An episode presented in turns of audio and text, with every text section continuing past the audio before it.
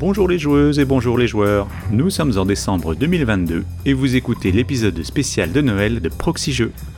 C'est le podcast qui vous parle de jeux de société.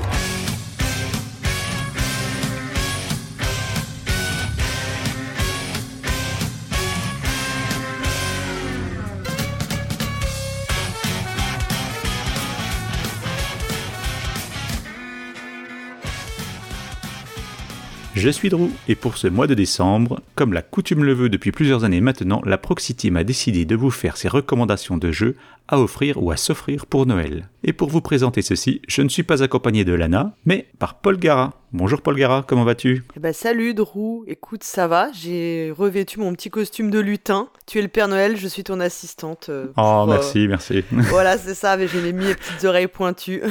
je sais pas si je dois prendre ça pour les cheveux blancs ou pour le gros ventre, mais... Non, pas du tout, non, non, c'est toi le maître de cérémonie, et voilà, et, et on n'a pas les reines, il nous manque plus que les reines. Euh. Non, on peut essayer de déguiser nos animaux chacun de notre côté. j'ai doute que ça, le déguisement tienne longtemps. Elle le vivra pas très bien, mais, euh, mais on peut faire ça, effectivement. Euh, on pourrait tenter une petite photo, tu sais, euh, de nous en, en déguisé, quoi. Et aussi, on va parler de jeux qu'on peut jouer à Noël. Ouais, en famille, et puis des jeux. Je pense que quand je regarde la liste qu'on a prévue, là, ça a l'air d'être des jeux quand même relativement familiaux et, et abordables par pas mal de monde. Oui, oui, oui. Personne n'a mis Ark Nova pour, pour le repas. un petit Twilight Imperium pour toute, le, toute la journée du 25, c'est pas mal. Ouais, tout à fait. Bah, au moins, ça t'occupe tout ton après-midi. Hein. Exactement. Voir la soirée même. Et alors, euh, on a donc Noël, c'est la période des cadeaux, et on a aussi des cadeaux que nous font nos donateurs et donatrices hein, chaque mois, ou en tout cas au cours de l'année, puisqu'ils nous soutiennent, et ils soutiennent bah, la réalisation du podcast. C'est un peu nos lutins à nous, hein. ils nous aident à faire des épisodes. Et donc euh, là, c'est aussi un peu des, cadeaux pour euh, tous nos poditeurs et poditrices. Alors on va remercier Gros Vaste, Franck, Caucase, Toulouse77, Galilox, Courju, Wallring, Guy Berlef, Gnocchiflet, Gobarcas, Big Yann, Altaripa, Lapinesco, RetroFX. Alors je me demande si Gnocchi Flet va devenir Gnocchi Vin Chaud. Euh, bientôt parce que tu sais que c'est toujours le ou, gnocchi bûche. Oui, ou gnocchi bûche, peut-être, peut-être.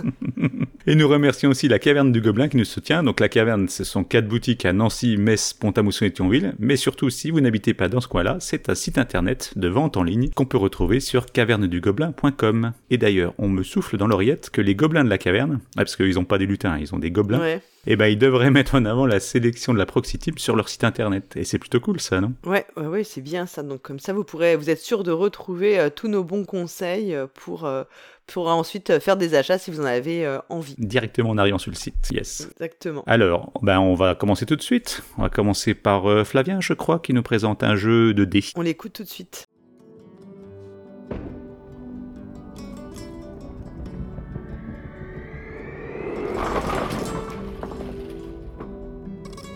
Salut les joueurs et salut les joueuses, j'espère que vous portez bien et passerez de belles fêtes. Pour l'occasion, je vais vous parler d'un jeu qui, depuis des années, ne cesse de me procurer des sensations fortes à peu de frais. Ce jeu, c'est Strike de Dieter Nussle, publié chez Ravensburger en 2012.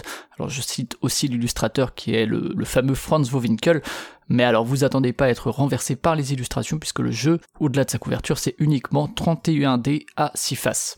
Euh, sachant que le 1 du dé, il est remplacé par une croix. Alors 31D, certes, mais aussi, et c'est sûrement l'essentiel, une arène qui est constituée par le fond de la boîte, donc on utilise la boîte en jouant, euh, donc ce fond de boîte qui est agrémenté en fait d'un insert en plastique qui est en forme de colisée, euh, et en son centre, sur le fond de la boîte, vraiment le, fond fond, il y a un tapis de, un tapis de mousse sur lequel on va jeter les dés au cours de la partie. Alors quand vient notre tour, on va lancer un dé dans l'arène, une arène qui peut déjà comporter d'autres dés qu'on a le droit de replacer, euh, si on veut, euh, on n'a pas le droit de changer les faces, mais on peut les, replacer comme on veut pour, balancer notre dé dessus. Et alors après, on, va lancer notre dé, et si tant est qu'ils rebondissent pas en dehors, ce qui est quelque chose qui moi m'arrive assez régulièrement, euh, force d'enthousiasme. Alors soit on a fait des doubles, et à ce moment-là on récupère les, les dés qui affichent des paires, et on laisse la main à la personne suivante, ou soit, s'il n'y a pas de paire affichée au centre de l'arène, on peut choisir de relancer un dé ou de s'arrêter, sachant que si on n'a plus de dés, bah, tout simplement on est éliminé de la partie, c'est une des conditions de fin de partie.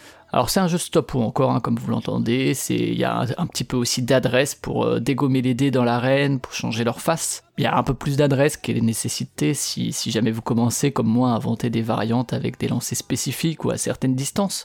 Et alors ce qui est formidable dans Strike, c'est évidemment son immédiateté, hein, c'est un jeu très très facile d'accès, mais c'est surtout, euh, comme dans beaucoup de jeux de stop ou encore, c'est la, prise de risque qui va nous pousser à prendre et la façon dont on arrive parfois euh, à faire certains coups qui ont presque un aspect cinématographique. Euh, va y avoir vraiment des moments de suspense avec les dés qui roulent sur les côtés de cette indispensable arène avant de heurter d'autres dés, de les faire bouger juste un tout petit peu ce qu'il faut pour que tous les dés affichent la même face. Et alors là, alors là, quand quand euh, tous les dés affichent la même face, on récupère tout. Et lorsque l'arène est vide, la personne suivante doit y jeter tous ses dés. Et bien sûr, ne récupérer que ceux qui vont afficher des paires. Alors c'est à chaque fois ces, moments-là des petits moments de tension, de, très très forte émotion.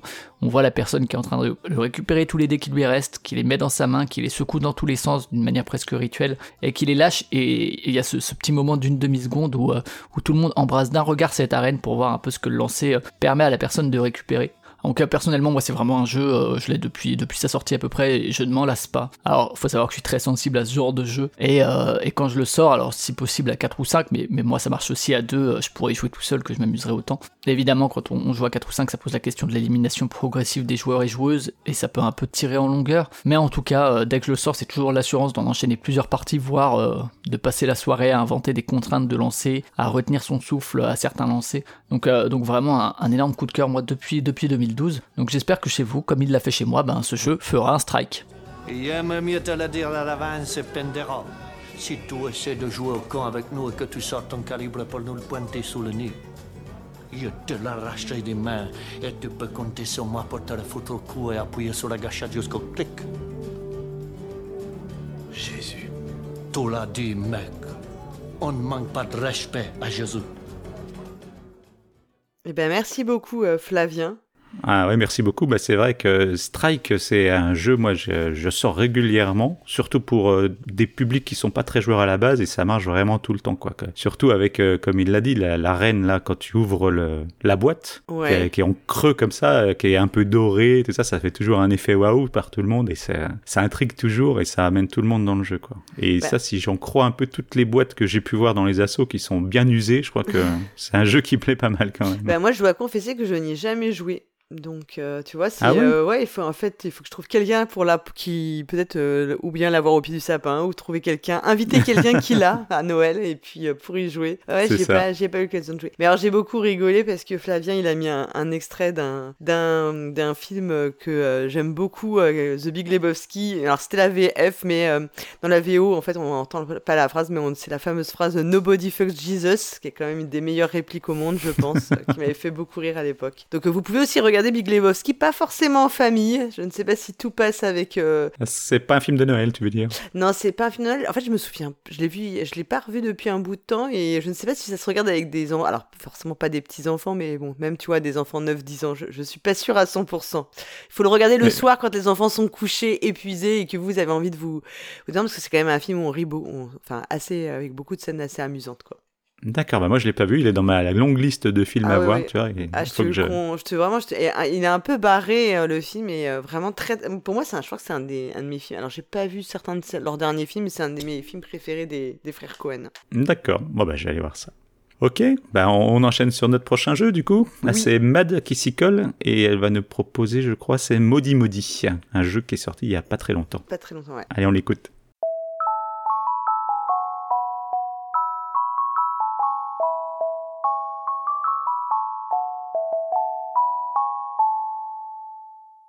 La tradition de Noël veut qu'au réveillon, ce soit Papy Michel qui apporte les huîtres et Tata Daniel qui confectionne sa fameuse bûche pralinée.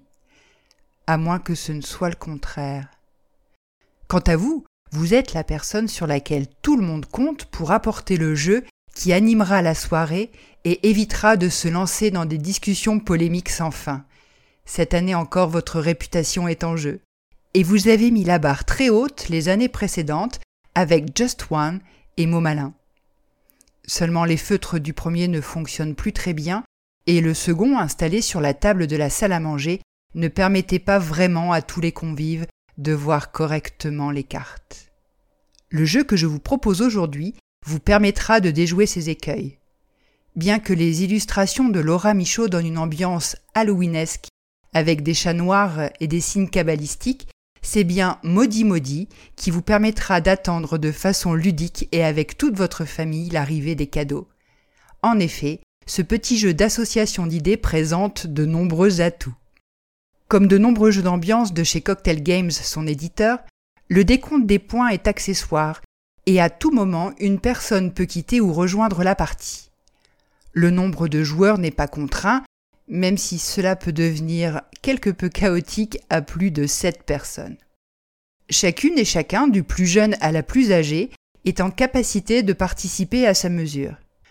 La boîte de jeu, quant à elle, est pratique, petite et ergonomique, et permet de jouer dans n'importe quel environnement, autour d'une table bien sûr, mais aussi confortablement installé dans les fauteuils et le canapé du salon, à côté du sapin et de la cheminée. Les règles sont simples et sembleront familières aux personnes de plus de 30 ans qui connaissent le jeu pyramide. Mais si vous savez ce jeu télévisé d'Antenne 2 avec Patrice Laffont et Marie-Ange Nardi. Mais comment joue-t-on à Maudit Maudit? Jeu tout droit sorti de l'imagination de Laurent Prin, qui commet ici son premier jeu édité avec l'aide de Nathalie et Rémi Saunier, les auteurs entre autres de Twinit. Eh bien, Mironton ouvre la boîte, choisit un mot parmi deux et découvre le nombre d'indices associés. Il essaie de faire deviner ce mot aux autres en donnant successivement des mots indices. Quelqu'un dans l'assistance devra trouver en exactement le nombre d'indices exigés, ni plus ni moins pour que Mironton puisse gagner des points. À chaque indice, trois propositions par trois joueurs différents sont formulées. Si Barjabul trouvant moins d'indices, il sera le seul à marquer des points correspondant au nombre d'indices qui auront été donnés. S'il trouve avec exactement le nombre d'indices demandés, Mironton et lui-même gagneront les points qui correspondent également au nombre d'indices formulés. Mais si vous avez compris, toute l'astuce réside dans le dosage des indices que le joueur actif énonce. C'est une histoire de tempo. Si personne ne trouve, c'est perdu pour tout le monde. On change ensuite de personne qui doit faire deviner. Pour pimenter un peu les choses, des cartes malédiction permettent de freiner ceux qui prennent un peu trop d'avance au tableau de score. J'ai hâte d'avoir vos retours dans les commentaires sur le succès que vous aurez eu. Avec son petit prix 14,90€ chez les lutins de la caverne du Gobelin, Maudit Maudit peut également être une option sérieuse pour un Secret Santa. Enfin, il est Ludomaniac approved. Très beau et ludique Noël à toutes et tous.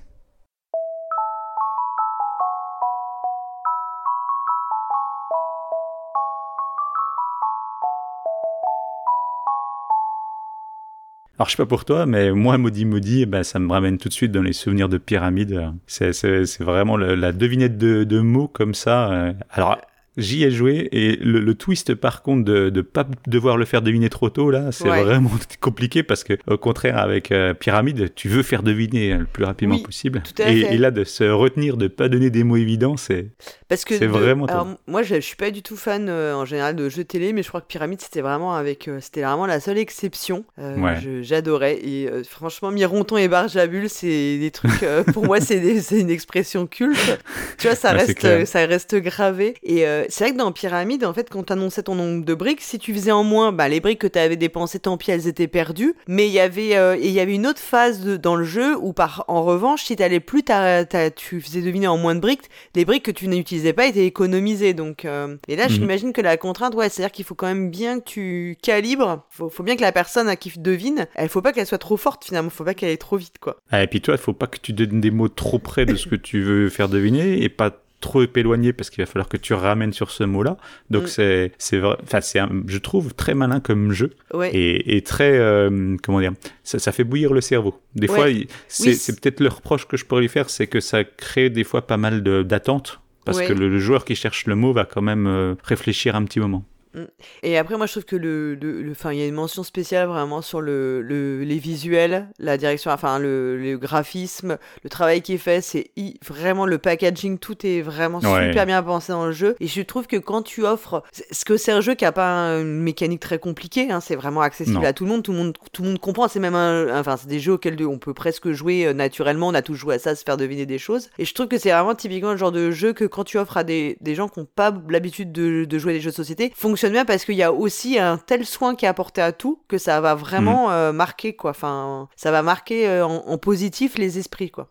Ouais, l'histoire de la boîte qui, qui est Mm. le support de jeu que tu te passes de main en main. Et puis, comme l'a dit Mad, hein, c'est un jeu où il n'y a pas de plateau. Mm. Ça peut se jouer euh, même avec la table remplie de victuailles à Noël.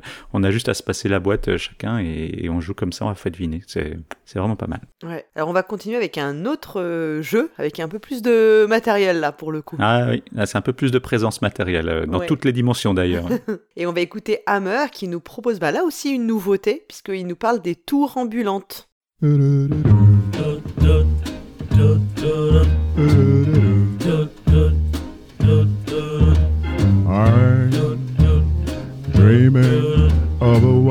Bonjour les joueuses et bonjour les joueurs. Quand on approche de la fin de l'année, on entend souvent parler de la magie de Noël. Alors justement, je vais vous recommander un jeu qui parle de magicien. Ce jeu s'appelle Les Tours Ambulantes.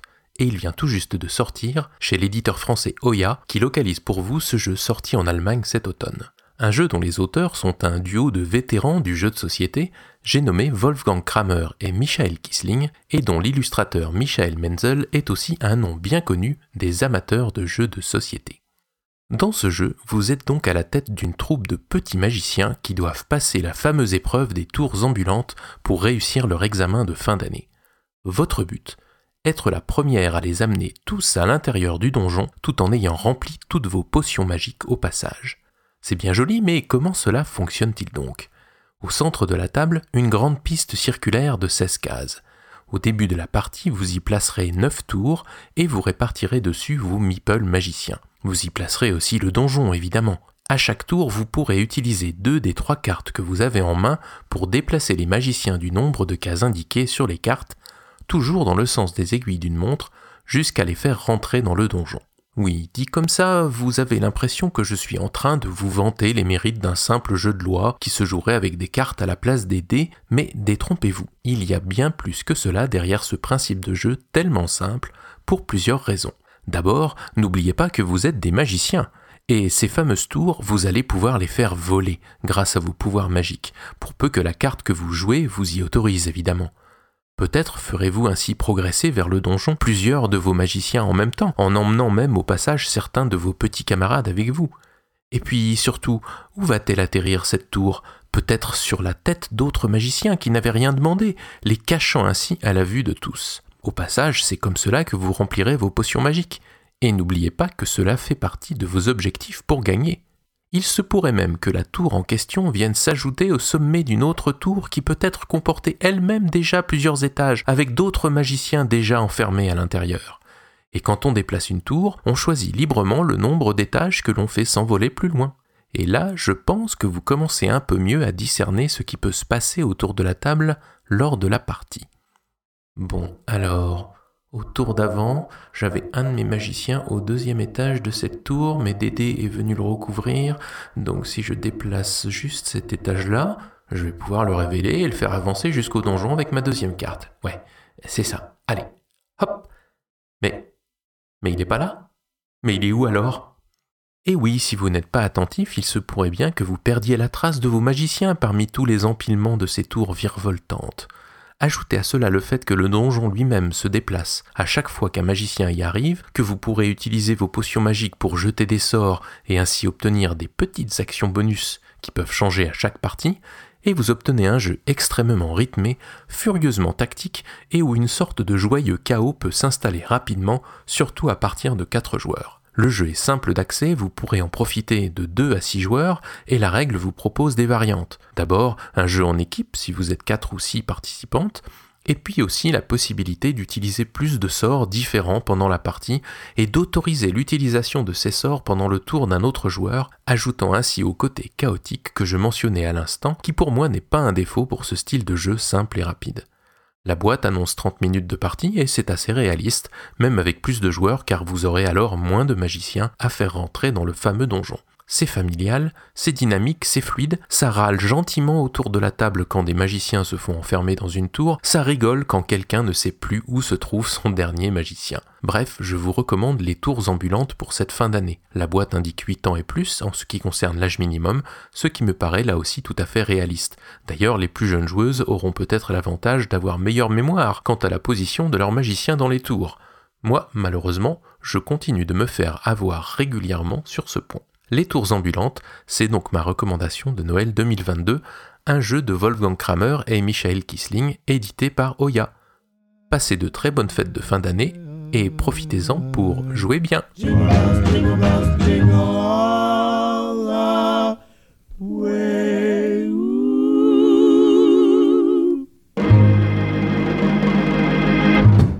Eh ben, merci beaucoup, euh, Hammer, pour cette Ouais, recommandation. Merci. Oui, un super jeu. Enfin, moi, j'en- on en avait parlé euh, dans le débrief de Vichy. Euh, c'est là que moi, j'ai pu y jouer. Ouais. J'y ai- J'y ai rejoué chez toi ce week-end. Eh ben c'est un jeu, quand je vous avais entendu en parler à Vichy, quand j'en avais entendu parler par les autres personnes d'ailleurs, j'avais tout de suite euh, voulu y jouer parce que c'était pour moi très intéressant cette histoire de bouger les tours, cacher les bonhommes et, Ouais. et, euh, j'ai pas été déçu dans mes premières parties et on s'en rend pas compte mais c'est vraiment un jeu de mémoire quoi. Oui. Et euh, tu vas te concentrer sur ton bonhomme que tu essayes de faire aller dans le donjon, donc tu comptes et tout ça, les autres jouent, puis au bout d'un moment bah mince, mes autres meeples sont cachés et tu perds le fil en fait. Tu Ah à ouais. te concentrer sur un bonhomme, tu perds les autres et si on te les a cachés entre temps, si t'as pas suivi où ils étaient passés, ben tu vas remettre quelques tours à les retrouver en, en dépilant et c'est vraiment malin. Ouais, ouais, je, ouais, je trouve que c'est vraiment euh, un jeu qui fonctionne super bien. Alors moi, je m'inquiétais un peu, c'est de la... Je l'ai pas encore, hein, je pense que je vais le, je vais le commander, mais euh, je m'inquiétais un peu parce que les tours, faut les monter, et moi, euh, tout ce qu'il y a où il y a Ah, un peu, ouais, tu sais, du carton qu'on doit plier, monter, coince, enfin, mon- moi, c'est pas mon... Souvent, ça finit un peu en, drame chez moi, donc euh, j'appréhende un petit peu juste cette partie euh, dépunchage et montage des tours, quoi.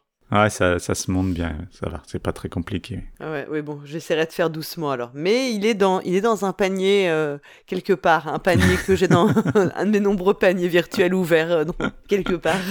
C'est le propre de tous les joueurs ça d'avoir des paniers en attente? Oui, je pense, euh, je pense. Parfois même remplir ton panier sans acheter fait autant plaisir que de recevoir tes jeux, tu sais. Donc euh, finalement, Ouais, ouais. ça comme ça coûte pas grand chose de les mettre dans le panier virtuel. il- je Ouais, pense qu'il faut, il faut le faire. hein.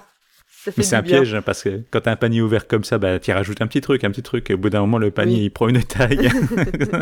Oui, mais ça finit la haute du Père Noël, quoi, tu vois. Donc euh, on est dans le thème. Va falloir un plus gros traîneau. un plus gros traîneau, exactement. Alors, et dans ce traîneau, ben, on va peut-être y rajouter le prochain jeu que nous propose Cyrus. Et oui, il nous propose euh, bah, un jeu dont il nous avait déjà dit du bien. Et là, euh, bah, il, il nous explique en plus pourquoi c'est le jeu parfait pour Noël. C'est Stella. Bonjour les joueuses, bonjour les joueurs, c'est Cyrus pour les recommandations de Noël. Cela fait maintenant quelques années que nous réalisons ce format chez Proxy Jeux et comme toujours j'aime vous proposer un jeu qui sera à la fois un jeu jouable en famille pendant les jours de fête qui nous attendent, mais aussi un cadeau de choix à glisser sous le sapin. Bon, le cadeau c'est pas forcément ce qui est le plus difficile je trouve, disons que à partir du moment où on cadre un public, etc., on va trouver une idée de cadeau. Mais le fait que le jeu soit jouable pendant les fêtes, je trouve ça un peu plus ardu. Évidemment, il y a l'indémodable Just One ou des jeux comme Codenames, mais bon, on essaie de changer un peu d'une année à l'autre, et ce n'est pas toujours simple. Cette année, j'ai voulu faire, attention, éloignez vos enfants, il va y avoir des gros mots, le cahier des charges du jeu à jouer en famille pendant les fêtes de fin d'année. C'est quoi les fêtes de Noël pour moi? Parce que bah, je, vais- parler pour moi, hein, évidemment, hein, ça je peux pas vraiment me mettre à la place des autres. Bon bref, donc pour moi, c'est d'abord le fait de rassembler du monde. Donc il faut un jeu qui se joue à un nombre relativement important de personnes. Pendant les fêtes de Noël, il y a toutes les générations. Donc il faut un jeu plutôt facile d'accès qui soit intergénérationnel.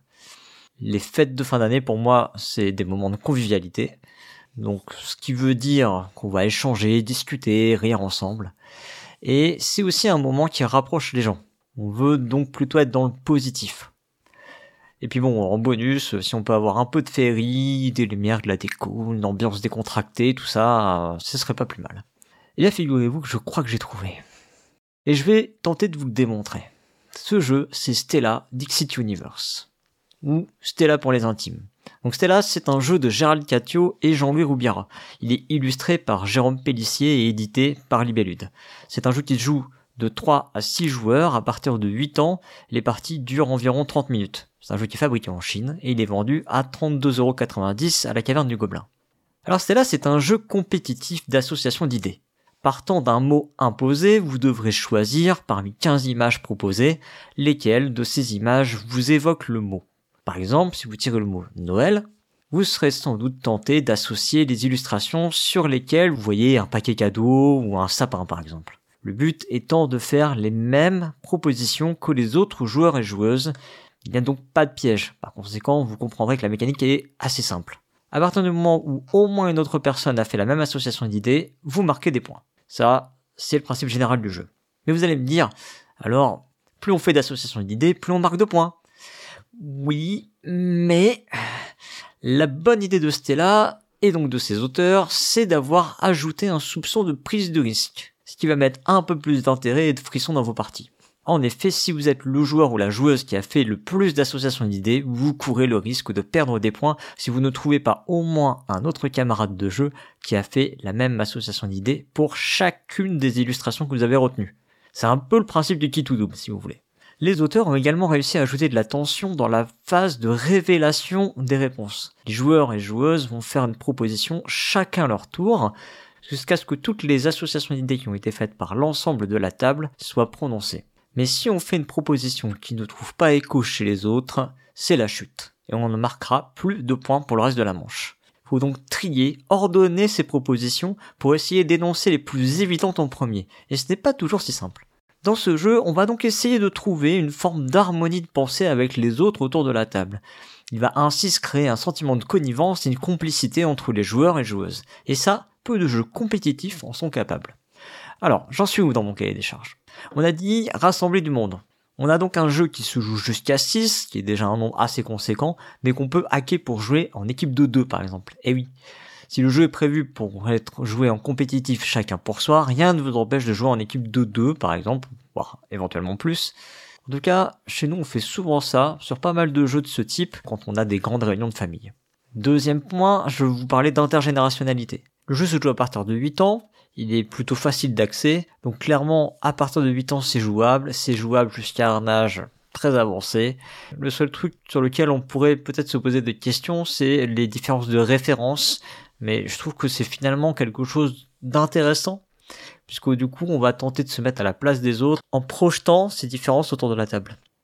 Je souhaitais vous proposer un jeu convivial dans lequel on va discuter et échanger. Et là, clairement, c'est une des forces de Stella, c'est que en particulier pendant la phase de révélation. On va comparer ses réponses, on va s'étonner des réponses des uns des autres, se questionner les uns les autres. Et c'est exactement ce qu'on recherche dans ce type de jeu.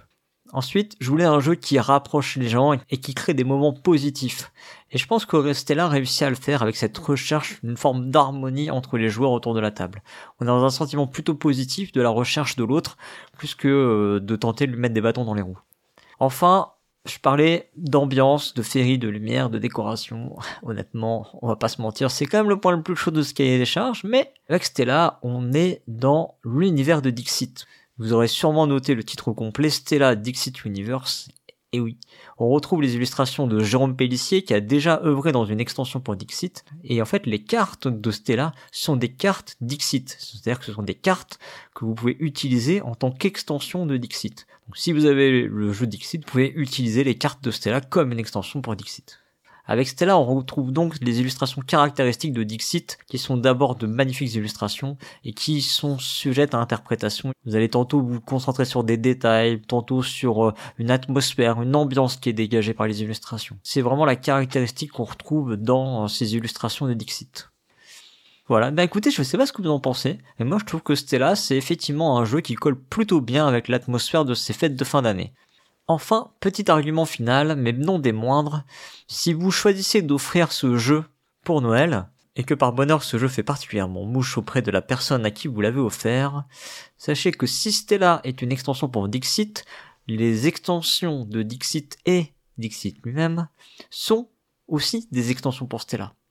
Et donc, ça vous fait des cadeaux tout trouvés pour les prochains anniversaires et Noël à venir. Alors, on dit merci qui bah, Si vous voulez en savoir un peu plus sur Stella, vous pouvez éventuellement aller écouter l'émission Jeu du mois qui était consacrée à Stella en mars dernier. Quoi qu'il en soit, je vous souhaite de passer de très bonnes fêtes de fin d'année. À très bientôt Et surtout, jouez bien.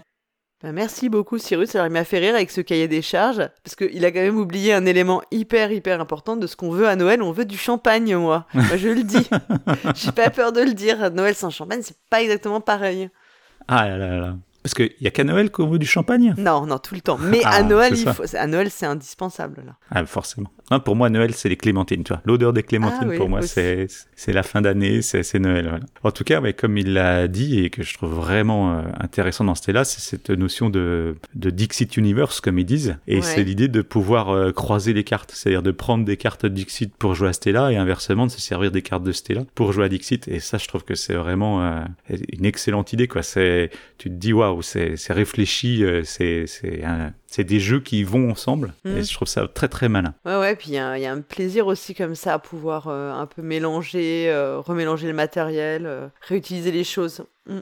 C'est vrai qu'en plus, euh, on avait joué à euh, en numérique parce qu'il est disponible euh, sur BGA, je crois. Et on avait fait quelques parties. J'avais trouvé que les cartes revenaient assez souvent. Donc le fait comme ça de pouvoir mettre tout un tas de cartes, parce que ben, les extensions de Dixit, il y en a quand même eu pas mal durant les, les années qui, qui viennent de passer. Donc euh, ça, ça peut vraiment euh, Mm. améliorer le jeu et lui donner une durabilité euh, impressionnante. Mm. Ok, bah, en tout cas, vraiment, c'est, euh, là, c'est quand même souvent un, un jeu qui a, qui a vraiment fait l'unanimité, donc euh, on ne peut Mhm. que, euh, ouais, ne- que vous. Moi, je suis moi qui suis pas du tout euh, fan de ce type de jeu, c'est pas du tout mes jeux de prédilection. Enfin, ça me, voilà, j'ai trouvé, moi aussi, j'ai, trouvé que c'était, euh, c'était très très chouette, ça, ça fonctionne très très bien, Mm. et ça fonctionne bien avec les enfants. hein. Euh, moi, ça a vraiment, ouais.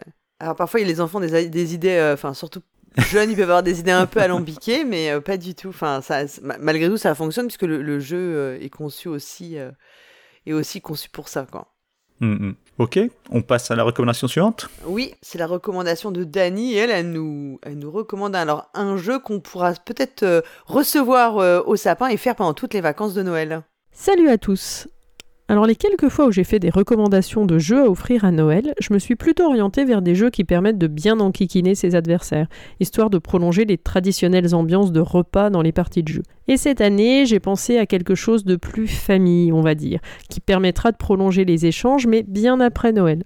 Je vous invite donc à vous tourner vers My City, un jeu de Rainer Knizia, illustré par Michael Menzel et publié en France par Yellow en 2021. Ce jeu a la particularité d'être un semi-legacy, dans le sens où on va altérer une partie du matériel, mais qu'il reste jouable à la fin des 24 parties qui composent la campagne. Il a pour moi plusieurs mérites qui en font un excellent jeu familial. Premièrement, les règles sont simples. La base, c'est que chaque joueur a un plateau individuel et une série de polyomino. On va retourner des cartes communes à tous et poser les pièces correspondantes sur son plateau pour construire sa ville. Il faudra respecter les règles de pause et jouer au mieux pour aller chercher des points bonus. Au fur et à mesure des parties, il y a de nouveaux éléments qui apparaissent, des pièces, des contraintes, des bonus, des malus, et ça complexifie le jeu, mais de manière très graduelle. Donc l'acquisition des nouvelles règles se fait facilement et très progressivement, ce qui est plutôt intéressant, notamment pour les jeunes joueurs. Deuxième mérite, les parties sont courtes. Une partie, ça dure entre 20 et 30 minutes. C'est un format qui est très bien avec des plus jeunes et qui peut se caser à différents moments de la journée. Par exemple, quand on a joué avec mes enfants, qui avaient alors 6 et 8 ans, on jouait le soir avant leur coucher et ça fonctionnait très bien. Troisième mérite, je trouve que l'aspect legacy est très bien géré. On connaît le nombre de parties, on ouvre des enveloppes variées et avec une progression qui colle très bien au thème du développement d'une ville dans le temps. Et surtout, le jeu est très bien équilibré. Le gagnant d'une partie va gagner plus de points, évidemment, mais aussi prendre des malus. Les joueurs les moins performants vont eux gagner des bonus pour les parties suivantes. C'est donc très difficile d'avoir un joueur qui fait la course en tête, et tout le monde aura la possibilité de gagner des parties, et le suspense du gagnant final reste quasiment jusqu'à la dernière partie. Ça permet notamment de maintenir l'intérêt des plus petits. En conclusion, si vous cherchez un jeu à offrir qui garantit de passer un certain temps en famille et où petits et grands profiteront du jeu, My City c'est une bonne idée. À savoir également, le jeu a sa version Roll Ride qui ne semble pas être sorti en français pour le moment, à surveiller pour 2023. D'ici là, trouvez votre boîte de My City et surtout, jouez bien Merci Dani. Alors comme tu le disais, effectivement, euh, faire pendant les vacances, moi je sais que pendant les vacances de Noël, chaque année, on se fait un petit legacy. Et c'est vrai que My City a, a fait partie d'un de ces legacy, je crois, l'année dernière. Et c'est vraiment, euh, vraiment sympathique.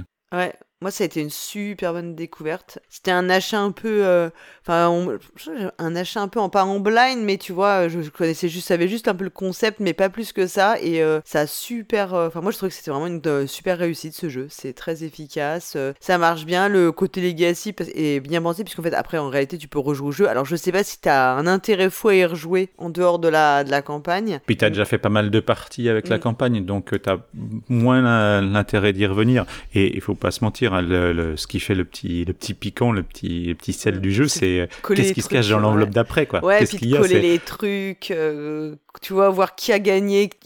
Comme voilà, elle l'a expliqué, à la fin de chaque partie, il y a des bonus, et puis après, on compense pour celui qui, est- qui est un peu en, retard. On ça, colle ouais. ses petits trucs. euh. Ça fait vraiment un peu calendrier de l'avant, je trouve. Oui. C'est t'ouvres ta petite enveloppe, c'est quoi la, la surprise du moment? Et et d'ailleurs, c'est- marrant que tu dis ça parce qu'en fait, il y a 24 parties. Alors, tu vrai pourrais le faire le 1er décembre et les faire tes 24 comme un calendrier de l'avant, finalement. Donc, dépêchez-vous de l'acheter et faites euh, rattraper le rythme et faites votre calendrier de l'avant comme ça. c'est ça. Va falloir faire quelques parties le premier jour et puis Voilà. Et moi, j'attends beaucoup, du coup, ce qu'elle a dit, hein, euh, celui qui arrive, euh, si j'ai compris, qui est plus un format roll and write, enfin, ou en tout cas avec des, des- Ma- euh, qui s'appelle My Island. ouais, j'ai entendu aussi, mais j'ai pas du tout regardé à quoi ça ressemblait. Mais clair, enfin, je pense que c'est, ce sera un achat sûr pour moi.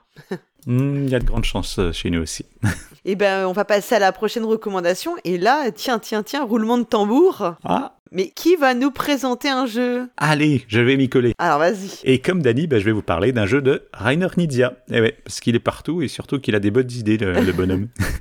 et moi, je vais vous parler de Hit. Alors, il faut pas confondre avec le Hit de chez Days and Wonders qui vient de sortir, H-E-A-T. Moi, je vais parler de Hit, H-I-T, point d'exclamation même. Si j'ai choisi ce jeu, c'est qu'il est assez simple et que vous pourrez le sortir en famille pour le jour de Noël et même avec Mamie Huguette.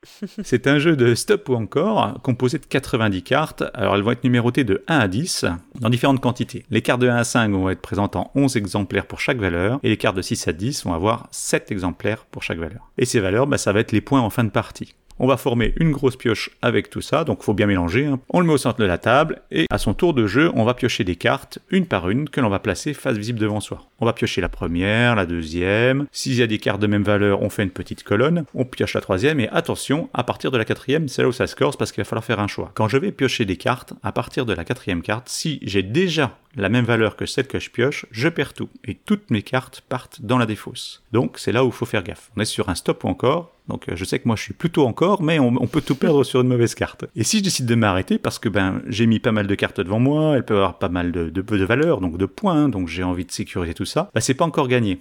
Parce que je ne sécuriserai ces points qu'en début de mon prochain tour. Et donc les autres joueurs, pendant leur propre tour de jeu, vont pouvoir essayer de me voler mes cartes. Pour faire ça, eh ben, ils vont piocher les cartes, et si jamais ils piochent une carte d'une des valeurs que j'ai devant moi, ils peuvent décider de récupérer, ou non, hein, mais ils peuvent récupérer toutes les cartes de cette valeur, et pas que chez moi, chez tous les joueurs autour de la table.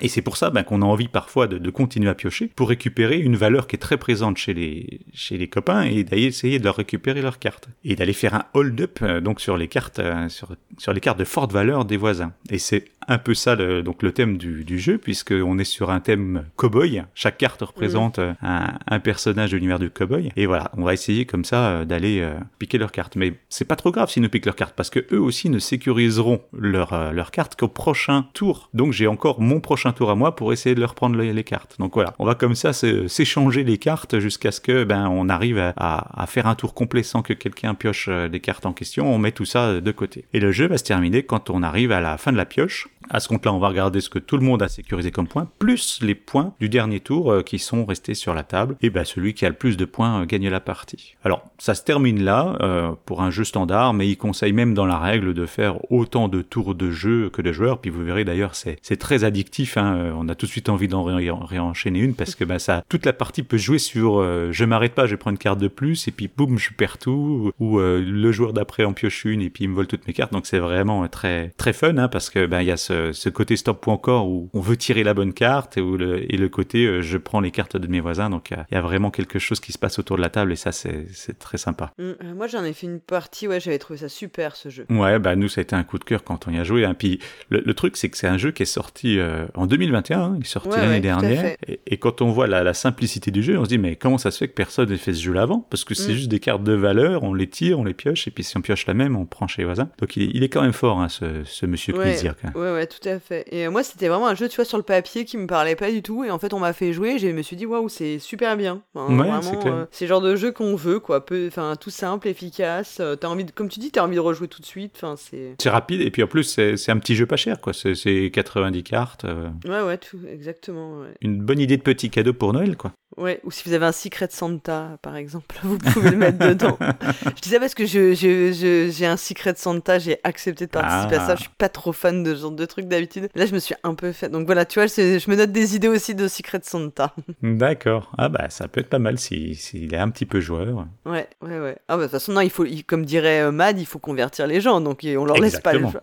Il- il faut tenter, il faut tenter, euh, ça peut fonctionner. Bah, merci en tout cas, Drew, pour cette recommandation. hein, et, Mais de rien. Tu vois, on, on la note bien euh, dans un coin de notre tête. Et on va continuer avec la recommandation maintenant de Julien qui nous parle de euh, Nouvelle Contrée. On l'écoute tout de suite.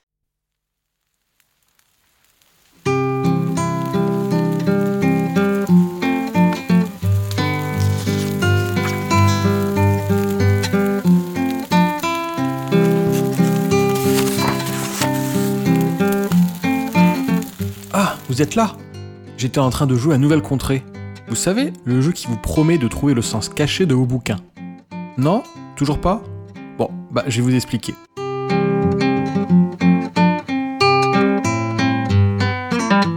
Nouvelle Contrée, c'est un jeu de Wiesenstock et illustré par Jeanne Landard. Pourquoi est-il particulièrement intéressant de citer le nom de l'illustratrice? Tout simplement car le jeu repose énormément sur sa patte artistique et que le travail de Jeanne Landard est bluffant. Vous avez peut-être l'habitude de jouer à Dixit ou plus récemment à Stella. Les illustrations y sont très souvent magnifiques. Mais ce qui me plaît le plus dans Nouvelle Contrée, c'est la complexité, la multi-interprétation que le dessin nous offre. Déjà, le format des images est original. Les dessins s'inscrivent dans un format marque-page. Nous avons donc une lecture picturale peu courante qui nous pousse davantage à lire la narration par strates. Dans la hauteur est souvent la surprise. Il faut fouiller, lier les éléments entre eux, les différents étages de ce qui construit l'image dans sa globalité. Mais pourquoi ces marque-pages me direz-vous? L'idée du jeu est de parcourir en collaboration n'importe quel livre de votre bibliothèque. Vous pouvez même aller plus loin, en utilisant un livre de cuisine, un magazine, tant que le livre fait au moins 100 pages et qu'il y a des lignes sur la page de droite.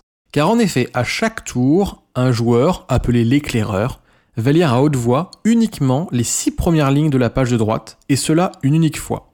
Vous avez bien entendu, des lignes, pas des phrases. Vous aurez donc très souvent des bouts de phrases manquantes au début comme à la fin de la lecture. Ensuite, les joueurs qui ont écouté le texte, qu'on appelle le groupe, peuvent chacun, s'ils le souhaitent, remplir un objectif de lecture. C'est bonus. Ça sert pour les points ou des jokers pour ne pas perdre. Par exemple, le texte lu doit contenir 4 fois le son yel, comme dans miel, mais c'est pas le cœur du jeu. Là où tout se joue, c'est dans les illustrations. À chaque manche, les joueuses placent 4 illustrations pour former les 4 points cardinaux. Secrètement, le lecteur des six lignes va identifier l'illustration qui lui semble la plus évocatrice de son extrait lu. À leur tour, les autres joueurs devront se mettre d'accord pour sélectionner l'illustration que le lecteur a choisie. Deux cas de figure sont alors possibles. Les joueurs se trompent, dans ce cas, ils perdent des lettres. Ouais, enfin, des points de vie en fait. Et forcément, s'il n'y a plus de lettres, c'est fini. On range le jeu et on passe à la bûche de Noël.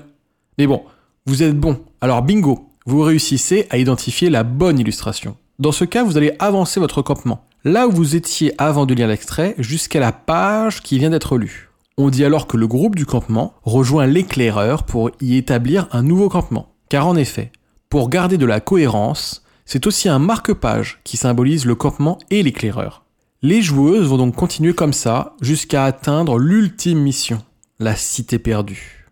Bon, en fait, c'est exactement la même chose que les autres fois. À la différence près que cette cité ajoute une façon aléatoire une règle de lecture. Et là, bon courage, car les auteurs ont eu des idées bien barrées. Si vous réussissez, vous avez gagné la partie. Mais ça s'arrête pas là. Et c'est même pour moi le moment que je préfère. Pour trouver le sens caché du livre. Car c'était bien ça à l'origine que l'on nous propose dans Nouvelle Contrée. Vous allez prendre tous les marque-pages qui vous ont fait avancer dans le livre. Et vous allez en choisir un seul qui évoque le plus le titre du livre. Quand vous l'avez choisi, vous le retournez et derrière il y a un chiffre. Vous avancez dans le livre du nombre de pages qu'indique le chiffre. Et la toute première phrase complète, donc qui commence par une majuscule, est le fameux sens caché du livre. Alors oui, je sais, J'ai entendu pas mal de joueurs trouver le twist pas ouf. Pourtant, moi, ça me fait un truc. Alors que c'est basé sur rien au final. Je le sais, mais je trouve ça tellement poétique. Nouvelle Contrée, pour moi, c'est le jeu qui a eu l'intelligence de donner une nouvelle forme à la victoire. On gagne, c'est cool, mais on va au-delà, en sortant du jeu, pour nous amener sur un terrain plus sensuel, plus méta. Parfois, c'est vrai, le sens caché est étrange. Mais personnellement, j'ai bien plus souvent eu des sens cachés justes, avec de l'onirisme, et qui parfois ont permis de lancer des débats sur l'œuvre.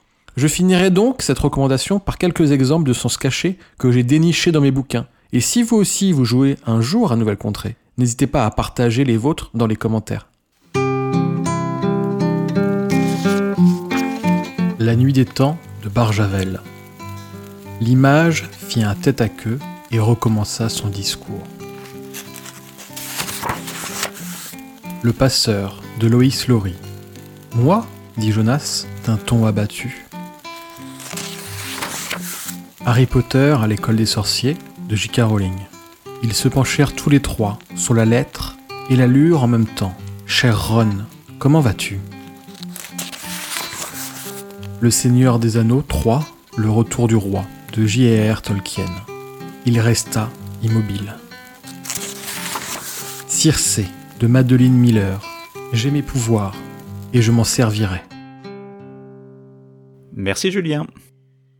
Donc Nouvelle Contrée, ouais, je sais pas pour toi, moi j'avais eu l'occasion d'y jouer quand c'était encore en proto, et euh, je sais que ça m'avait tout de suite intrigué. C'est de, de, de sortir euh, du jeu et d'aller chercher des, des livres pour jouer. Ça m'avait vraiment euh, fait un effet waouh, pareil. C'est de se dire euh, d'aller chercher du matériel qui sera différent à chaque fois, qui, qui peut apporter des, des sensations différentes. Et je sais que ça marche chez beaucoup de monde, parce que ma belle-mère a même été jouée d'elle-même à Nouvelle Contrée dans un salon de jeu. Elle l'a vu, Ah bah, elle a voulu donc, essayer, elle a voulu essayer comme ça de jouer avec les livres et ça l'a intrigué. Elle y a même rejoué une deuxième fois. Ah, c'est excellent. Donc là, Mhm. ça y est, la conversion est maximale. c'est ça. Je veux dire, bah oui, oui, moi aussi, j'ai eu l'occasion d'y d'y jouer, d'en faire une partie.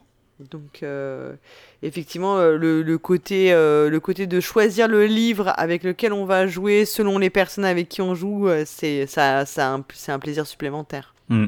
Ok, ben on enchaîne sur le prochain jeu. Oui. Et cette on- fois, c'est Elodie qui nous donne sa reco pour Noël.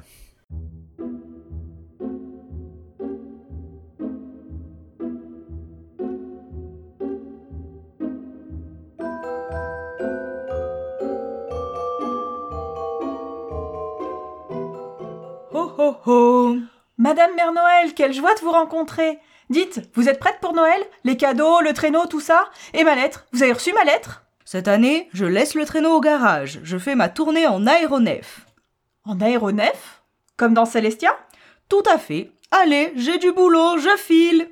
Eh Madame Mère Noël, ma lettre Vous m'avez pas dit pour ma lettre Bon, à défaut de savoir si la Mère Noël a bien reçu ma liste de 150 jeux, je vais vous en dire un peu plus sur Célestia.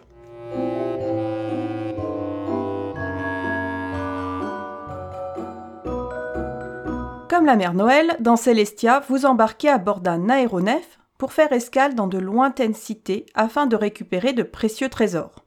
Au cours de ce périple, vous devrez triompher des orages, des pirates locards et des oiseaux d'amok.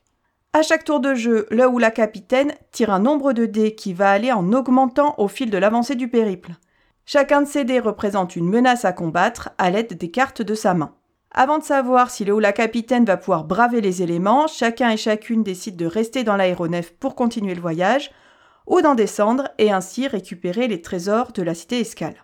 Plus on avance, plus les trésors sont juteux, bien évidemment. Vous l'aurez compris, il s'agit d'un jeu de stop ou encore matinée de bluff, donc idéal pour toute la famille. Vous n'aurez aucun mal à expliquer les règles et Mamie Yolande qui n'aime pas les jeux sera séduite par les magnifiques illustrations, véritables chevaux de Troie ludiques. Vous pourrez même régler quelques comptes dans un bon esprit de Noël en poussant par-dessus bord votre tonton relou préféré et chipper la victoire d'un coup de dé épique à votre nièce qui a l'habitude de vous battre à tous les jeux stratégiques. Pour résumer, Celestia est un jeu de Aaron Westbloom pour 2 à 6 joueurs ou joueuses, plus sympa quand même quand on est un petit peu nombreux à partir de 4, jouable dès 8 ans. Il est superbement illustré par Gaëtan Noir et édité chez Blam. Vous le trouverez à la caverne du Gobelin pour 24,90€. Pour terminer, si vous êtes de passage à Annecy, N'hésitez pas à faire l'escape room autour de l'univers de Celestia à l'atelier des énigmes. L'univers du jeu y est très bien rendu. Les surprises et la magie sont au rendez-vous et vous vivrez, je l'espère, un moment assez fabuleux. Et c'est un joli cadeau aussi à mettre au pied du sapin. Je vous souhaite à toutes et tous de très belles fêtes et n'oubliez pas, quelle que soit l'occasion, jouez bien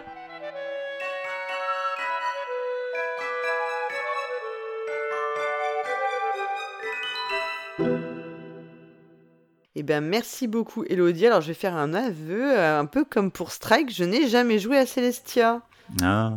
Ouais. Moi, j'ai déjà joué, effectivement. Euh, c'est du stop ou encore aussi, mais c'est un petit peu différent parce que là, alors elle a expliqué, on est dans un espèce d'aéronef et on monte euh, de d'île en île. Et, euh, et si on décide d'aller au suivant, Ouais. Oh, et pour aller de de- d'île en île, du moins, on va, c'est les joueurs qui vont jouer des cartes. Donc, soit je décide d'y aller et j'ai les cartes pour y aller, soit euh, j'ai pas toutes les cartes et je peux demander aux autres joueurs de compléter les cartes pour y aller. Et euh, voilà, donc ça fait un peu un, un semi-coop de, de stop encore. Donc, c'est vraiment une alchimie euh, nouvelle et euh, ça marche bien. Et des fois, il peut y avoir un petit peu de, de traîtrise où euh, on décide de pas suivre le voisin pour euh, pour que tout s'écroule et que voilà, le- Mm. ça s'arrête et que le voisin qui, qui gagnerait plus à continuer que nous, eh ben, on, on l'empêche de faire son, de, de marquer ses points. Donc c'est vraiment, c'est vraiment euh, quelque chose à essayer. Donc Ouais, faudra ouais, bah, moi, trouves, je... euh, ouais, ouais, moi, un fait partie des jeux donc, quand même, donc, qui, dont le, enfin, qui revient régulièrement dans les discussions, tu vois, ou donc euh, je me, que j'ai dans ma liste de jeux auxquels il faudrait que je fasse, donc, il faudrait que je fasse une partie pour euh, me faire une, une, une, une opinion, effectivement, ouais. hmm. Ok. Euh, on continue avec la recommandation maintenant de Peter. Ouais. Allez.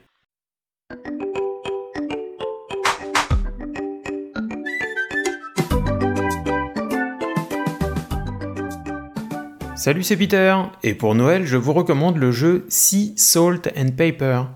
Avec un nom pareil, je m'attendais à un genre de Shifumi pierre-feuille-ciseaux, eh bien, rien à voir, aucun lien entre les deux. En fait, ce nom qui pourrait se traduire par la mer, du sel et du papier est lié aux illustrations présentes sur les 58 cartes, des photos d'origami relatifs au milieu marin. D'ailleurs, les origamistes Lucien Derennes et Pierre-Yves Gallard sont crédités dans la boîte du jeu. Bruno Catala et Théo Rivière sont les auteurs de cette merveille ludique hautement addictive.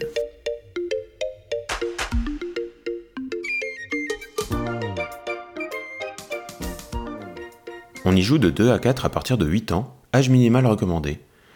La partie s'achève après plusieurs manches successives indépendantes de 5 minutes environ. Tout le monde gagne des points à la fin de chacune, enfin en général. Et dès qu'un score cumulé atteint un seuil convenu à l'avance, le plus élevé l'emporte. Oui, comme à la belote. Le plus difficile commence alors. Résister à l'envie d'une nouvelle partie pour environ 30 minutes de pioche et de pose de cartes. La durée idéale pour une petite pause entre la dinde et la bûche. La mise en place est ultra rapide, en mode raclette. Bah oui, on met le paquet sur la table, on pioche deux cartes pour constituer deux des fausses faces visibles, et c'est tout. Ensuite, charge à chacun de venir se servir à son tour de jeu. La boîte est mini donc facile à garder à portée de main. Un peu trop ajusté d'ailleurs si vous souhaitez protéger vos cartes. Il manque en effet 1 ou 2 mm en largeur. C'est dommage pour un jeu doté de si belles cartes qui nécessite d'être mélangées à chaque nouvelle manche. Pour rester dans la technique, les 11 couleurs utilisées pour égayer les cartes sont aussi très importantes pour le scoring. Ouf, l'éditeur Bombix a décidé d'utiliser le système Color Add pour que les personnes souffrant d'une anomalie dans la vision des couleurs ne soient pas pénalisées. Un pictogramme normalisé est en effet inscrit sur chaque carte en fonction de sa couleur.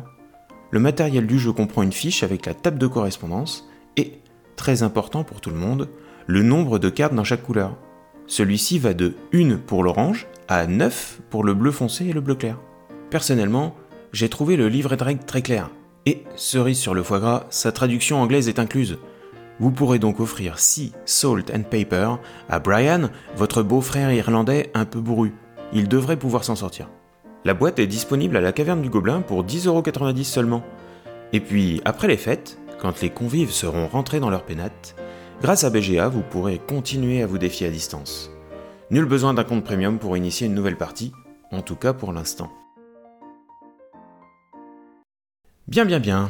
Alors maintenant, comment joue-t-on à Sea, Salt and Paper Eh bien, l'un après l'autre, dans le sens des aiguilles d'une montre. À son tour, on commence toujours par piocher une carte. Soit la première face visible d'une des deux défausses. Vos adversaires vont donc alors capter cette information et peut-être bien la retenir pour mieux vous desservir? soit en piochant deux cartes face cachée pour en conserver une seule et défausser la seconde sur la pile de défausse de son choix. Ensuite, avant de passer la main, si vous détenez à ce moment-là une paire de cartes dites duo avec le même symbole sur chacune, vous pouvez la poser devant vous pour activer un bonus. Cette action facultative va vous permettre d'obtenir une carte supplémentaire pendant votre tour, un avantage indéniable sur vos adversaires.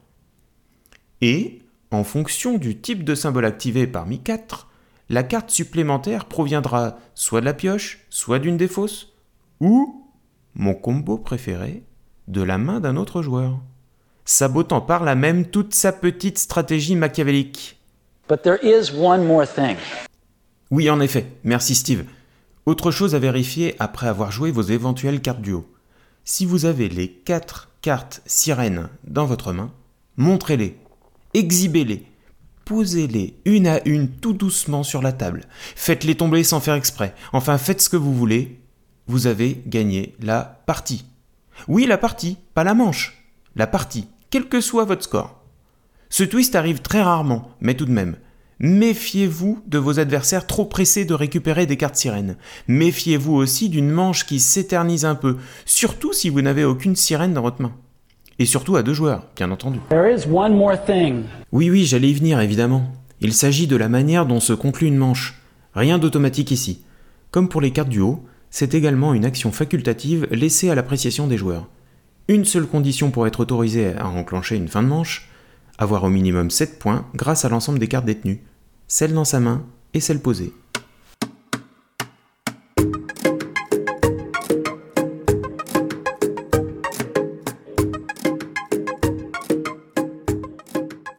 Alors maintenant, comment on gagne des points? Eh bien tout d'abord, chaque paire de cartes duo de même symbole rapporte un point, que le bonus ait été activé ou non. Et pour les 24 autres cartes du paquet, celles que vous ne pourrez jamais poser devant vous, celles donc que vous risquez de vous faire chipper par vos adversaires maléfiques, eh bien elles vont pouvoir vous rapporter beaucoup plus à condition d'avoir géré sa collection aux petits oignons. En effet, leur efficacité dépend des autres cartes détenues. Par exemple, une seule carte poulpe isolée ne rapporte aucun point, tandis qu'un lot de 3 vaut 6 points, soit 2 points par carte.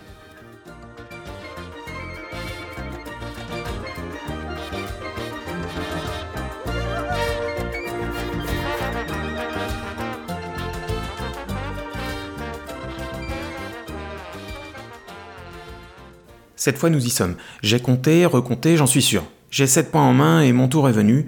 J'hésite à enclencher une fin de manche. Attention, je prends un peu trop de temps de réflexion là, mes adversaires vont vite le comprendre et ma non-action leur donne en fait une information capitale. Allez, cette fois la décision est prise, cette manche est trop tendue, je ne supporte plus la pression, j'annonce stop, terminé. Que chacun compte et note ses points, quel que soit leur nombre, supérieur ou inférieur à 7, peu importe.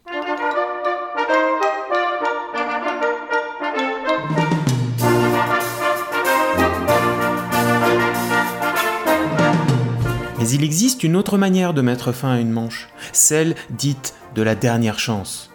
Une fois ces mots magiques annoncés, vos cartes sont révélées et protégées contre toute tentative de vol. Vos adversaires vont alors jouer un dernier tour, et ensuite on compte les points. Si vous en avez autant ou plus que les autres, pari gagné. Vous les remportez, plus, en bonus, un point supplémentaire pour chaque carte de la couleur la plus présente dans votre jeu. Vous vous souvenez, je vous avais bien dit que les couleurs des cartes étaient importantes, et il y en a 11 différentes. Ce type de fin de manche, en cas de réussite, permet souvent de creuser l'écart avec ses adversaires, car ceux-ci ne marqueront pas leurs points, mais seulement leur bonus de couleur, généralement plus faible. Et si vous avez péché par excès de confiance, eh bien c'est l'inverse. Vous ne marquez que votre bonus de couleur, tandis que vos adversaires marquent leurs points de collection. Sous l'océan, sous l'océan, bien mieux. C'était Sea Salt and Paper, un jeu de pioche de cartes et autres subtilités de Bruno Catala et Théo Rivière, pour 2 à 4 joueurs de 8 ans et plus pour des parties de 30 minutes environ. Le jeu est sorti cette année, édité par Bombix. Vous le trouverez à 10,90€ à la caverne du Gobelin. Joyeux Noël et surtout, jouez bien!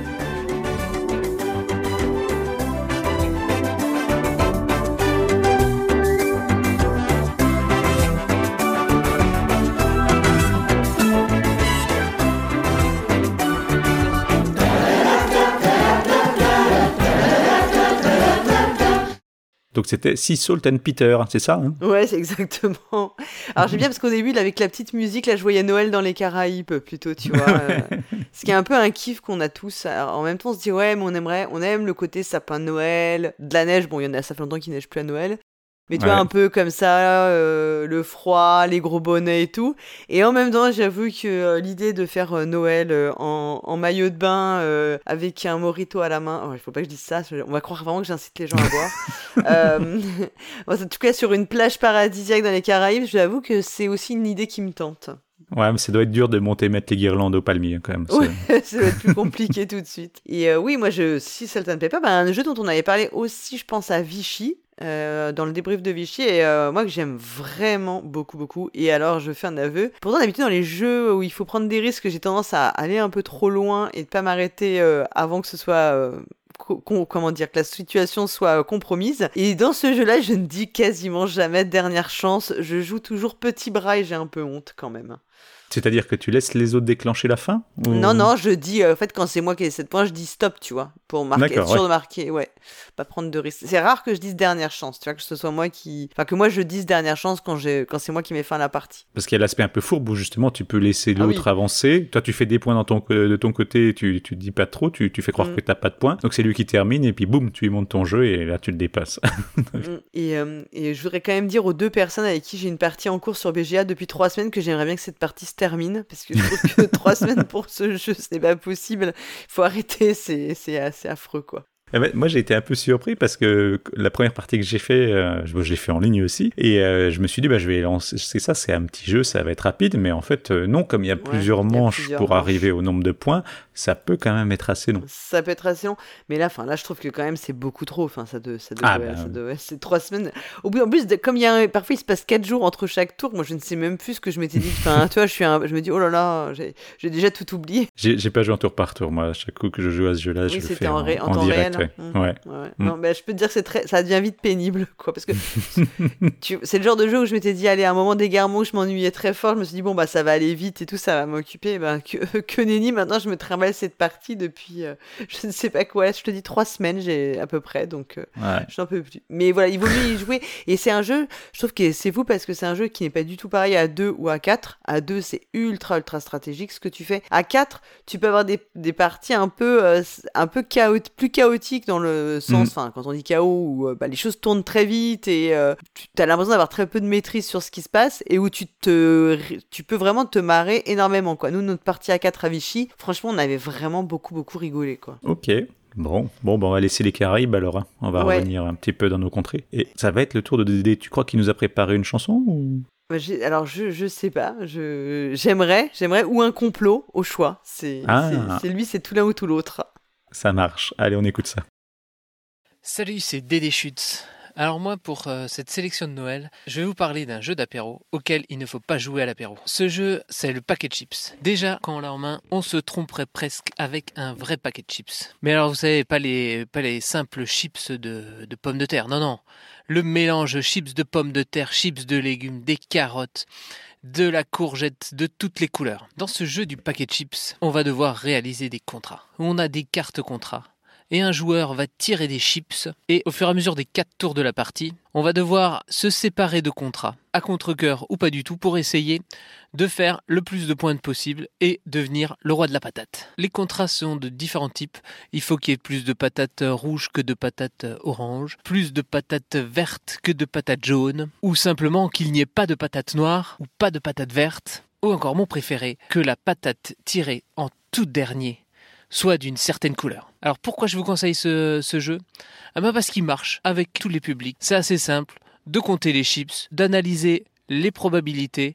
On connaît le nombre de chips de chaque couleur dans le sac. On voit ce qui est déjà tombé, on voit ce qui peut tomber. Les parties durent du- 10 minutes et en règle générale, on en fait une deuxième dans la foulée. Ça allie un peu de chance, un peu de probabilité, un peu de tactique, tout ce qu'il faut pour faire un bon jeu d'apéro. Mais alors pourquoi c'est pas un bon jeu d'apéro?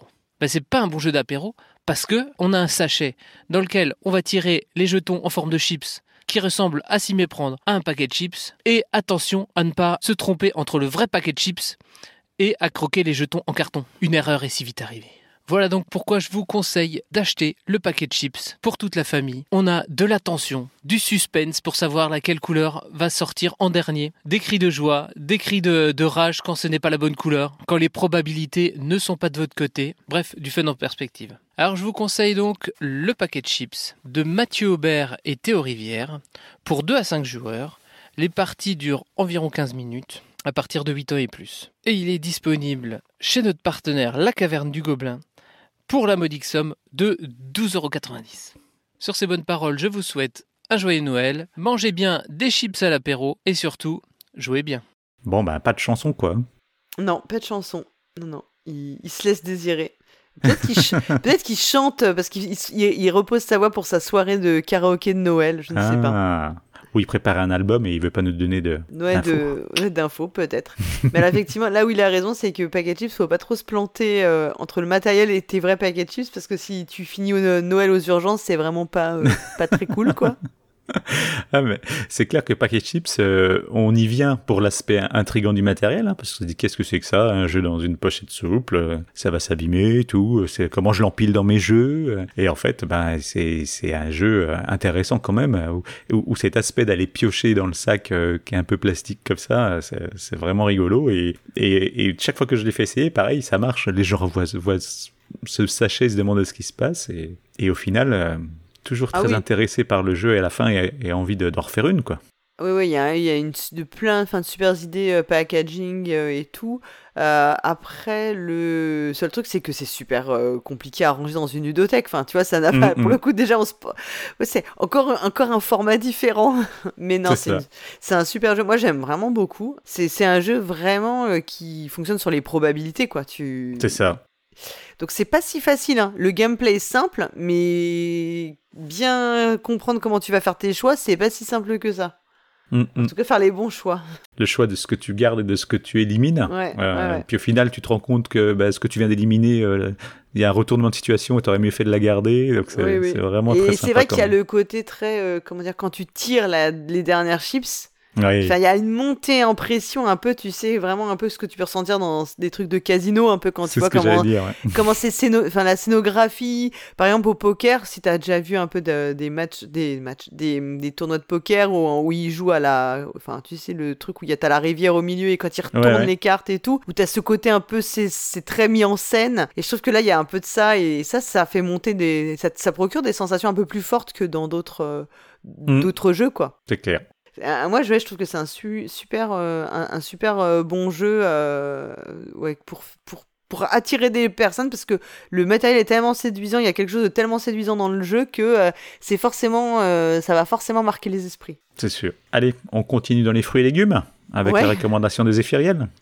Et oui, donc lui, qu'est-ce qu'il nous propose pour, pour ce Noël? Bonjour à tous, mes chers petits PJ joueurs et mes chères petites PJ joueuses. J'espère que vous allez bien, que vous passez de bonnes fêtes de fin d'année, tout ça, blabla, euh, cocktail, euh, chocolat, euh, cadeau de Noël, sapin, tout ça. Bref, vous connaissez la chanson.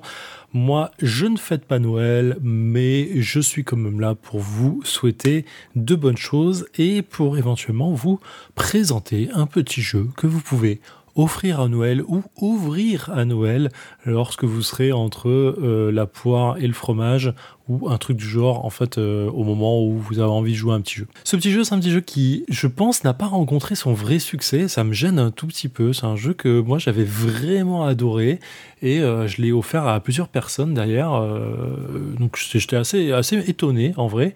Euh, c'est un jeu qui parle pendant ces fêtes de Noël de nourriture, qui va justement apporter une petite touche salée différente, qui va vous aider à faire passer cette orgie de viande et de, nourriture que vous allez vous faire pendant cette période de Noël. C'est un jeu qui parle de légumes. Ça se nomme La fin des artichauts. À La fin des artichauts, donc, c'est un jeu édité chez euh, Gigamic euh, de Emma euh, Larkins et euh, Bonnie Ping qui est au dessin. Euh, c'est un jeu pour 10 ans et plus, pour des euh, parties de 20 minutes environ et pour 2 à 4 euh, joueurs. C'est un, jeu qui va vous donner la prémisse du deck building, qui va vraiment expliquer ce que c'est un deck building à tous les joueurs autour de la table s'ils ne connaissent pas déjà. Dans ce jeu, vous allez avoir plusieurs choses. Vous allez avoir déjà un deck de base où tout le monde part avec, avec 10 artichauts dans les mains, 10 cartes d'artichauts. Vous piochez 5 cartes. Au centre de la table, il y a une rivière de cartes que vous pourrez acheter. Je me dis acheter, mais en fait, on ne les achète pas vraiment. Vous allez choisir, c'est ce qu'on appelle le potager. Et on va avoir à côté le deck de cartes qu'on appelle la pile jardin et la défausse générale qui sera le compost. Vous allez piocher votre première main de cartes, vous allez avoir 5 cartes entre les mains et bien sûr vous aurez 5 artichauts. Le but de ce jeu, ça va être de piocher et ne plus avoir d'artichauts dans votre main. Le moment du tour où vous piochez, c'est la fin de votre action, c'est la dernière action de votre tour. Et si à ce moment-là vous piochez 5 cartes et que vous avez 0 artichaut, vous gagnez instantanément la partie. C'est aussi simple que ça, ma chère Simone. Et en fait, comment ça va se jouer? Ben, En fait, c'est ça. Vous commencez votre tour de jeu, vous prenez une carte de la rivière que vous mettez dans votre main. Vous pouvez jouer autant de cartes que vous voulez depuis votre main dans l'ordre que vous voulez. Vous les mettez ensuite, une fois l'action résolue, dans votre défausse. Et vous défaussez votre main entière à la fin de votre tour. Vous repiochez 5 cartes et bis repetita pour tous les joueurs. Les effets des cartes sont divers et variés. Il va avoir l'oignon qui, au moment où vous jouez, vous permet de mettre un artichaut de votre main au compost, puis de donner l'oignon joué dans la défausse d'un adversaire. Vous aurez le poireau qui va vous forcer à choisir un adversaire, à révéler la première carte de sa pioche, et soit de prendre cette carte dans votre main, soit de la laisser dans la défausse. On va avoir euh, les poivrons qui permettent de remonter une carte de votre défausse sur le sommet de votre pioche. Un, mélange, toute une ratatouille euh, de, de légumes et d'effets de cartes pour vous aider à jouer et à gagner à ce petit jeu. Vraiment, son seul petit défaut, c'est qu'il y a beaucoup de texte. En vrai, je pense que c'est pas une erreur en soi, mais je pense que l'imoticône, enfin les icônes de jeu auraient été peut-être un poil trop complexes. Mais une fois qu'on a fait une première partie, vous pouvez rejouer une seconde partie tout de suite. Ça dure pas très longtemps, 20 minutes, c'est long vraiment par rapport à ce que propose le jeu. Une fois que c'est fait, vous enchaînez une deuxième partie avec vos convives. Vous vous faites un petit smoothie de jus de carotte et de brocoli et vous enchaînez jusqu'à la fin de la nuit comme ça avec euh, peut-être vos cadeaux à ouvrir à la fin si vous êtes de ces gens consuméristes qui aiment la fête de Noël. Vive Coca-Cola. Voilà mes chers petits PJ joueurs et mes chères petites PJ joueuses. Je vous aime, je vous souhaite quand même de bonnes fêtes parce que je suis bon enfant. Je vous laisse avec une petite musique qui n'est pas piquée des hannetons, qui parle de Noël, qui parle d'un Dieu aussi, mais du seul grand ancien qu'il faut vénérer, le grand Cthulhu. Bonne fête.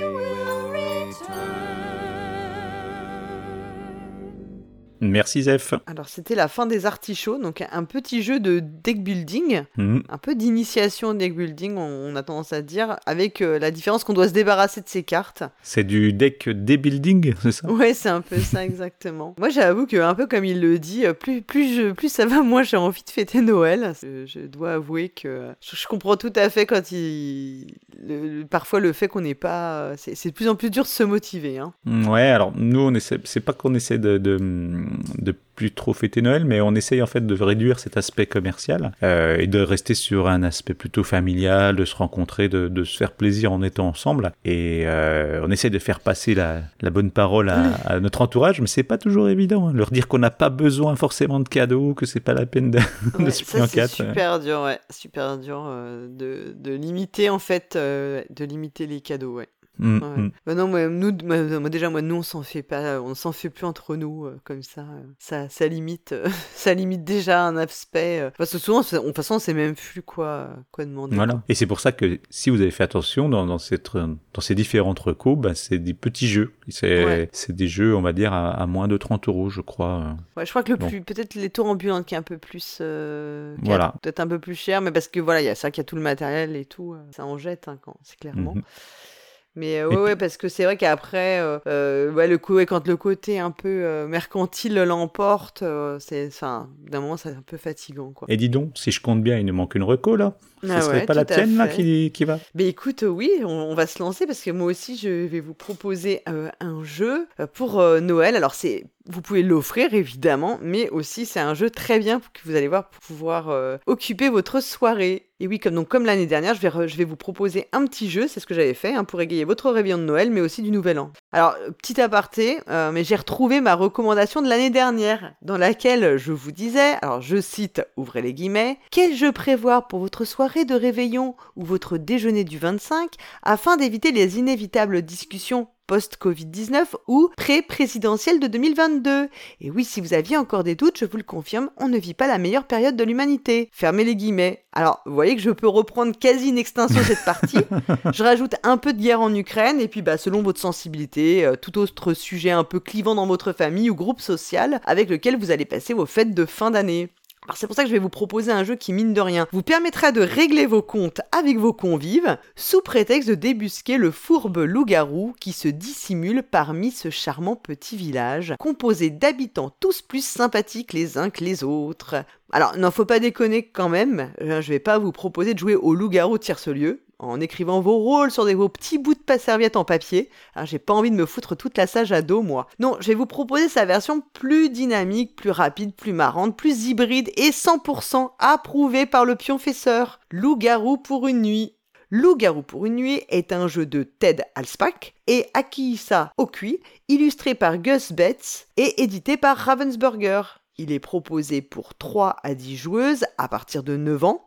Alors en vrai, il est largement accessible avant cet âge, pour peu que vos enfants soient déjà rompus à l'art du mensonge, de la tromperie et de la dissimulation. Et il est disponible chez notre partenaire La Caverne du Gobelin au prix de 13,90€. Donc vous voyez là encore, hein, c'est euh, petit prix pour euh, maximum de plaisir. Donc Loup-garou pour une nuit, vous vous en doutez, c'est un jeu à rôle caché dans lequel les habitants du village doivent identifier au moins un loup-garou pour l'emporter, tandis que les dix loups-garous, bah, eux doivent s'efforcer de ne pas se faire pincer pour l'emporter de leur côté. Alors vous allez me dire, bah t'es gentil, hein, Paul Gara, ouais, bah ça tout le monde le sait, bien sûr, mais tu viens de nous refourguer les loups-garous de Tierce-Lieu, euh, bah, que nous on n'en veut pas parce que c'est un jeu, bah, que on l'aime pas trop, nous, chez les joueurs et joueuses hein, de jeux de société moderne, bah, parce qu'on est un peu snob et que, voilà, euh, on n'a pas envie de rejouer au loup-garou qui est un vieux jeu qu'on se trimballe depuis euh, des années, des années, qu'on a tout, tout le monde a joué en colo, en centre aéré, à l'école, etc., etc. Alors je vous rassure, oui, on va distribuer des rôles cachés, oui, on va faire une phase de nuit et les loups-garous vont se reconnaître entre eux et chacun va faire l'action éventuellement demandée par son rôle, et puis on va discuter et on va éliminer. Eh ben non, enfin pas que ça, mais pas comme ça surtout.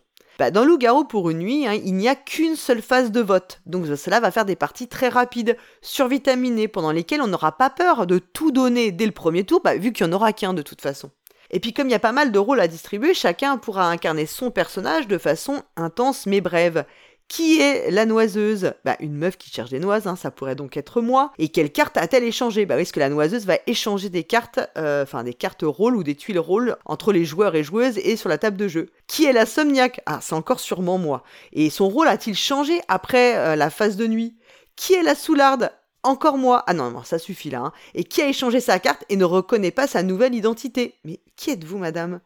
Oui, car contrairement au loup-garou de Tierce-Lieu, dans Loup-garou pour une nuit, on va échanger les rôles entre joueuses, mais aussi avec les trois tuiles rôles qui sont posées face cachée au centre de la table. Donc en fait, il y a des rôles qui seront présents, mais qui seront euh, inconnus de tous potentiellement. Et euh, là où dans les loups-garous Tierce-Lieu, les débats étaient un peu creux parce que fondés sur rien, j'ai senti ma voisine remuer. Bon, ok, d'accord. Euh, là, on va essayer de reconstituer les mouvements des tuiles rôles. Et si on est loup-garou, bah, on essaiera de noyer le poisson, de mentir, d'éluder, de faire accuser à tort une autre joueuse. Mais parfois, on se retrouvera loup-garou alors qu'à l'origine, on était simple villageoise. Et tout le sel du jeu est là, dans les débats animés et les imprévus liés aux différents échanges de rôles intervenus pendant la phase de nuit. Et alors, vu qu'il y a plein de configurations différentes, hein, selon les rôles que l'on veut euh, intégrer dans sa partie, bah, si vous avez un invité de moins, bah, coucou j'ai le Covid, ou de plus, bah, coucou je suis seul ce soir, je peux venir, vous pourrez ajuster les rôles sans aucune difficulté. Et compte tenu de sa durée de partie, c'est moins de 10 minutes hein, clairement, euh, c'est la version ludique un peu du trou normand qui permettra de faire patienter vos convives et de faciliter la digestion. Il faut aussi savoir que pour rythmer votre phase de nuit, vous pouvez désigner une joueuse comme maîtresse du jeu. Elle aura pour charge de suivre les différentes phases en fonction des rôles attribués, mais vous pourrez également vous appuyer sur une application. Et oui, pour ça que c'est un jeu un peu, un peu hybride, euh, dont je ne résiste pas de vous passer un petit extrait. Fermez les yeux. Loup-garou, réveillez-vous. Et regardez s'il y a d'autres loups-garous en jeu. S'il n'y a qu'un seul loup-garou, Voilà, je sais pas si, vous a- si tu as entendu, Drew. Si, si, ouais. Voilà, donc euh, cette petite euh, musique euh, vraiment que nous on adore. Donc ça c'était ma, ma recommandation euh, pour votre soirée de Noël ou votre déjeuner du 25 ou même pour le réveillon de Nouvel An. Et en plus, si jamais vous êtes d'humeur taquine, alors entrez dans une FNAC et puis demandez à commander Antifa, le jeu des éditions Libertalia, ça les fera sûrement beaucoup rire. Sur ce, je vous souhaite un très bon Noël, plein de bonheur, beaucoup de courage pour la dernière ligne droite de cette année 2022. Et d'ici 2023, achevez vos défis BG Stat. Et puis surtout, jouez bien. Bah, merci Paul Guerra. C'est vrai que je connais pas cette version-là, j'ai toujours joué qu'au loup-garou de Tire-ce-Lieu et c'est- bon, c'est pas mon jeu préféré, effectivement. Ah bah, je pense de pas, pas tout. Ouais, bon, souvent c'est quand même. Non, non, celui-là, enfin, après, il faut aimer quand même le style rôle caché, hein, et puis euh, tu retrouves quand même euh, une, euh, quelque chose de commun, mais en beaucoup Mm. plus, euh, beaucoup plus déjà rapide, ce qui est déjà énorme, beaucoup plus rigolo, et puis avec, en fait, tout le sel du jeu, c'est vraiment ça, de- d'essayer de dire, mais attends, toi t'étais la noiseuse, t'as échangé qui avec qui? Ah ben moi, comme j'étais villageois, tu m'as échangé avec toi, et toi, et là, en fait, tu dis tout ça, puis là, tu t'aperçois qu'on vient de t'échanger avec un loup-garou, et qu'en fait, maintenant, c'est toi le que t'as peut-être euh, intérêt à fermer un peu ta, à te faire moins remarquer pour que les, pour pas te faire euh, bah, éliminer et puis perdre la partie, quoi. Mm, c'est ça qui est, vraiment clair. drôle, voilà. Bon, à essayer. Il faudra que je trouve aussi, moi, le moyen de- d'essayer Ouais. ce jeu-là. Mais c'est vrai que ça, hum, ça balance un petit peu le, le, le côté un petit peu gênant des loups-garous de Tire-ce-Lieu où si t'es le premier à te faire éliminer, ben, tu vas attendre oui, tout le reste de la partie que voilà. finissent, quoi. Là, comme il Oui. n'y a qu'une seule phase, ça, ça va plus vite. Et puis comme il y a qu'une seule phase, tout, euh, enfin, tout le monde, euh, personne n'hésite quoi. Tu, tu, Mm. tu, y vas à, 100 à 200%. Parce que souvent les loups-garous de tire tu, si tu l'ouvres trop dès le début, tu te fais sortir. Donc ça. t'as un peu, un peu tendance à, à te faire oublier sur les premiers tours quoi. C'est clair. Bon bah écoute, euh, pour terminer cette émission, ben nous on va aussi vous faire un petit cadeau. hein. On va vous offrir un bon de réduction pour vous faire plaisir à la caverne du Gobelin. Ah, euh, cool. Ouais, voilà. Donc, comme vous le savez, c'est euh, vous allez accoler un mot avec un nombre. Euh, le mot, c'est la fête que l'on célèbre le 25 décembre. Si vous trouvez, Hmm. bah, c'est voilà. tout en, ma- en majuscule. Et le nombre, c'est le nombre de chroniqueurs et chroniqueuses qui ont participé à cet euh, épisode spécial de Noël. Et donc, avec ça, vous aurez une réduction de 5 euros à la caverne du Gobelin pour un achat de 40 euros minimum. Que vous y aimez ou non notre émission, bah faites-le nous savoir. Pour ça, vous pouvez laisser un commentaire sur notre site internet podcast.proxy-jeu.fr. Proxy c'est avec un i et jeu avec un x parce qu'on a parlé de plein de jeux. Vous trouverez toutes les infos donc sur les sujets qu'on vient d'aborder pendant cette émission et vous pouvez aussi nous contacter sur les réseaux sociaux Twitter, Facebook, Instagram, peut-être bientôt Mastodon et bien sûr notre Discord. Vous pouvez aussi devenir donateur ou donatrice en utilisant Utip ou en passant directement par un virement bancaire ou PayPal. Dans ce cas, contactez-nous pour qu'on vous donne nos coordonnées. Et surtout, parlez de nous autour de vous. Euh, on se retrouve la semaine prochaine avec les derniers jeux du mois de cette année 2022. Et en attendant, Jouez bien.